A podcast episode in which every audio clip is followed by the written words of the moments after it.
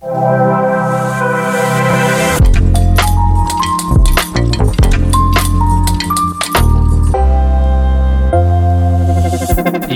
gang må danskere omlægge deres ferieplaner, da vaccinekalenderen den blev skubbet for 10. gang. Den nye slutdato den ligger et godt stykke inde i september, men der er ingen garanti for, at den kommer til at holde. Hvis du selv vil være herre over, hvornår du skal vaccineres, så kan du skrive dig op til en af de to vacciner, som er taget ud af programmet. Det har mange grublet over. De har valgt at enten at tage imod den frivilligt, eller også så har folk valgt at sige nej. Men hvorfor vælger man det ene frem for det andet? Det ser vi nærmere på i denne udgave af Indsigt. I dag kom der en ny vaccinekalender fra Sundhedsstyrelsen. Nu er det planen, at alle skal være vaccineret den 12. september. Og det er altså cirka to uger senere, end det var planen tidligere. Det sker, fordi man har fået færre vaccinedoser end planlagt, ligesom en ventet vaccine, den ikke helt kan tages i brug endnu. Og den her udsættelse, den kommer altså ikke bag på Michael Olaj Milhøj. Han er chefanalytiker i Danske Bank og følger vaccineudrulningen tæt. Øh, jeg sagde allerede tilbage dengang vi fik vaccinationskalenderne øh, den 3. maj og 10. maj, øh, der omkring, hvor at vi jo pillede Johnson Johnson ud af vaccinationsprogrammet, at det var for optimistisk, fordi der lå nogle antagelser om, hvornår vi ville få CureVac-vaccinen, at den skulle komme allerede fra, fra juni måned, at det var alt for optimistisk, når man hørte på, hvad virksomheden selv sagde, og, og de historier, der var om de produktionsproblemer, de også har, har haft, så det kommer slet ikke bag på mig. Allerede i går fortalte sundhedsminister Magnus Heunicke til DR, at vi ville få op til 1,4 millioner mindre doser fra selskabet Moderna i juli og august, mens vi kun får 300.000 ekstra doser fra Pfizer. Samtidig så venter vi også på, at vaccinen fra tyske CureVac den bliver godkendt, så vi kan begynde at bruge den herhjemme. Planen det var nemlig, at vi skulle bruge den fra i dag, nu forventer myndighederne først, at det sker i juli. Og i dag, det var som sagt 10. gang, at sundhedsmyndighederne de skubbede slutdatoen. Hvis vi kigger helt tilbage til den første kalender, den kom i begyndelsen af januar, så kunne alle forvente at være vaccineret i slutningen af juni. Men når nu kalenderen den er skrevet 10 gange, hvorfor er det så overhovedet, vi skal holde øje med den? Ifølge Michael Olej Milhøj, så kan vi alle bruge den til at få et fingerpege om, hvornår vi kan vende tilbage til normalen.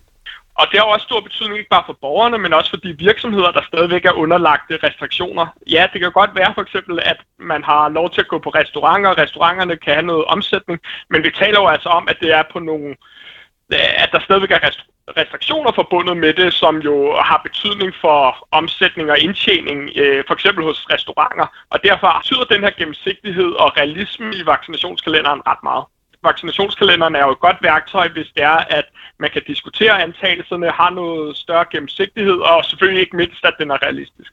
Tidligere der er kalenderen også blevet rykket, fordi man valgte at tage vaccinerne fra AstraZeneca og Johnson Johnson ud af den generelle vaccineplan, fordi der var alvorlige, men dog meget sjældne bivirkninger i form af blandt andet blodpropper.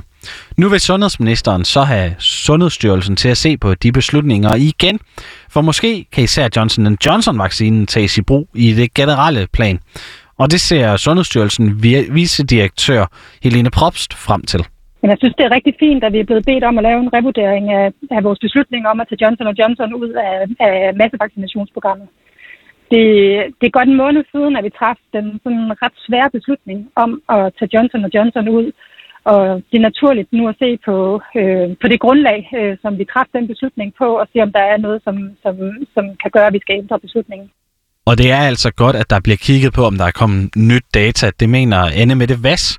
Hun er overlæge på Aarhus Universitetshospital, og så arbejder hun til dagligt med blødninger og blodpropper. Men hun har altså lige et enkelt men. Jeg synes ikke, at der er, at situationen er sådan, som man skal overveje at genoptage dem fordi vi stadigvæk har epidemien så godt under kontrol, som jeg har herhjemme, og trods alt er så langt i vaccinationsprogrammet, som vi er. Så i lyset af de meget alvorlige tilfælde, der har været, så, øh, så synes jeg ikke, at situationen er sådan, at, øh, at vi skulle tage dem ind som i massevaccinationsprogrammet endnu. Joachim Sørensen er en af dem, som ikke har lyst til at tage imod hverken AstraZeneca eller Johnson Johnson-vaccinen. Og det er der flere gode grunde til. For det første så øh, kan man sige, at jeg er i gruppen 20-29 år, hvor der har været lige præcis 0 dødsfald, vil jeg mene, sidst jeg tjekkede.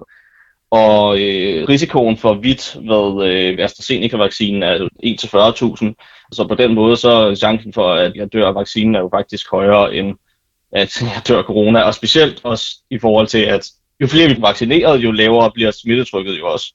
Hans anden begrundelse, det er, at han øh, ikke rigtig kan se andre grunde til at tage vaccinen nu, end at han skulle kunne få et permanent coronapas. Og det er altså ikke nok for ham. Jeg mener, øh, at man skal tage medicin for helbredets skyld, og du skal tage vacciner for at beskytte dit helbred, og ikke fordi, at du gerne vil på festival. Så det er de to hovedårsager til, at jeg ikke har tænkt mig at tage den. I det hele taget, så forstår han heller ikke beslutningen om, at det skal være op til dig og mig, om man vil tage chancen med de her to vacciner. Altså, jeg synes jo egentlig, at det er lidt problematisk, fordi at du får en masse folk, som måske ikke ved så meget om de vacciner der, til at skulle tage stilling i virkeligheden på egen hånd til, øh, om, de skal, om de skal tage det her medicin eller ej, og det burde jo dybest set være en øh, fagprofessionels hvis det så alligevel ender med, at AstraZeneca og Johnson Johnson-vaccinerne de kommer tilbage som en del af vaccineplanen, så har Joachim Sørensen altså også besluttet sig for, hvor han står. Altså jeg vil sige, at AstraZeneca, den, den kan jeg allerede se nu, at det er et no-go for mig. Johnson Johnson, øh, hvis de præsenterer noget overbevisende data for det, altså, så, så skal de jo i hvert fald præsentere, hvor, hvor, hvor sikker den er altså i, i forhold til øh, AstraZeneca, før jeg vil overveje det. I det til hele taget, så har han faktisk slet ikke så travlt med at blotte armen for et vaccinestik. Jeg kan godt forstå, hvis der er nogen, der føler sig virkelig øh, lukket inde af alle de her restriktioner og så videre, men jeg har det egentlig udmærket. Altså hvis jeg skal vente en måned mere, det er ikke noget, jeg øh, tager skade af. Det har jeg det fint med. Selvom Joachim Sørensen altså siger nej tak til de her vacciner, så er der mange andre, som står i kø for at få dem. Virksomheden Praktio, som udbyder både AstraZeneca og Johnson Johnson vaccinen, de har nemlig oplevet en stor efterspørgsel i går, hvor flere tusinder de skrev sig op. Det fortæller læge og medstifter Jonas Nielsen, som også kan fortælle om, hvem det er, der får vaccinerne. Vi kan jo se fra dem, der har fået en vaccine, at gennemsnitsalderen er 33 år, og 87 procent af dem er, er mænd det har jeg også en forventning om, at gælder de nye tilmeldte. Der er klart den største efterspørgsel efter Johnson Johnson, og det er også den vaccine, som bliver ordineret mest. Øh, lige omkring 99 procent af alle øh, vacciner, der bliver ordineret, er Johnson Johnson. Når man har skrevet sig op til en vaccine, så skal man til en videokonsultation med en læge, som så skal beslutte, om man kan få en vaccine, eller om der er særlige risici ved det, der gør, at man ikke kan få en. Men det kan altså blive anderledes igen allerede om et par uger, for her har Sundhedsstyrelsen set på Johnson Johnson-vaccinen igen. Helene Probst fra Sundhedsstyrelsen, hun fortæller nemlig, at man kommer til at se på den igen, og hun forventer, at man tager en beslutning inden for to uger. Det vi primært vil kigge på, det er dels øh, data, opdateret data i forhold til udviklingen af, af de, her, de her alvorlige bivirkninger, som hedder hvidt. Det vi vil kigge på, det er, at forekomsten af hvidt hos dem, der er vaccineret med Johnson Johnson, er det lige så hyppigt som dem, der er vaccineret med AstraZeneca. Det er det ene, vi kigger på, og vi kigger også på, om der er, om, om, om, om der er en forskel i køn eller forskel i alder. Og det andet, vi kigger på, det er, øh, vi ser på udviklingen i epidemien og risikoen for, for at blive alvorligt syg. Og det vurderer vi jo, jo også særligt i lyset af den her forsinkelse, der nu er i vores vaccinationskalender. Så særligt den her udskydelse for de 25-34-årige. Hvad har den af betydning? Hvis ikke vaccinerne de bliver indlemmet i den generelle udrulning igen, så siger planen jo altså lige nu, at vi er færdigvaccineret i september.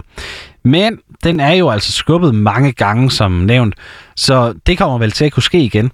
Chefanalytikeren for Danske Bank, Michael Olaj Milhøj, han øh, kaldte jo allerede for en måned siden, at han ville se en udskydelse. Så han har jo selvfølgelig også et bud på, hvornår vi vil være færdigvaccineret.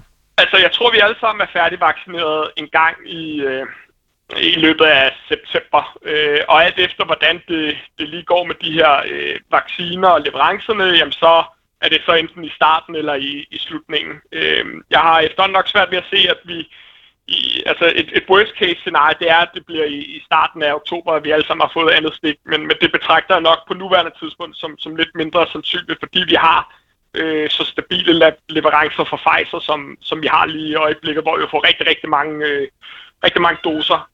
Øh, men, men det betyder altså, at vi skal ind i det tidlige efterår, før vi alle sammen har fået øh, begge stik. Og det betyder jo i sensommeren, at vi alle sammen nok har modtaget det, øh, det første stik. Hvornår vi helt præcist hver især skal have et stik med en coronavaccine, det er jo ikke helt til at sige endnu. Men noget jeg kan sige, det er, at det her var inde på dagens udgave af Insekt. Den var lavet af Lukas Bjerg, Flora Holst, Jonas Emil Jacobsen og mig, Tobias Hegård. Tak fordi du lyttede med.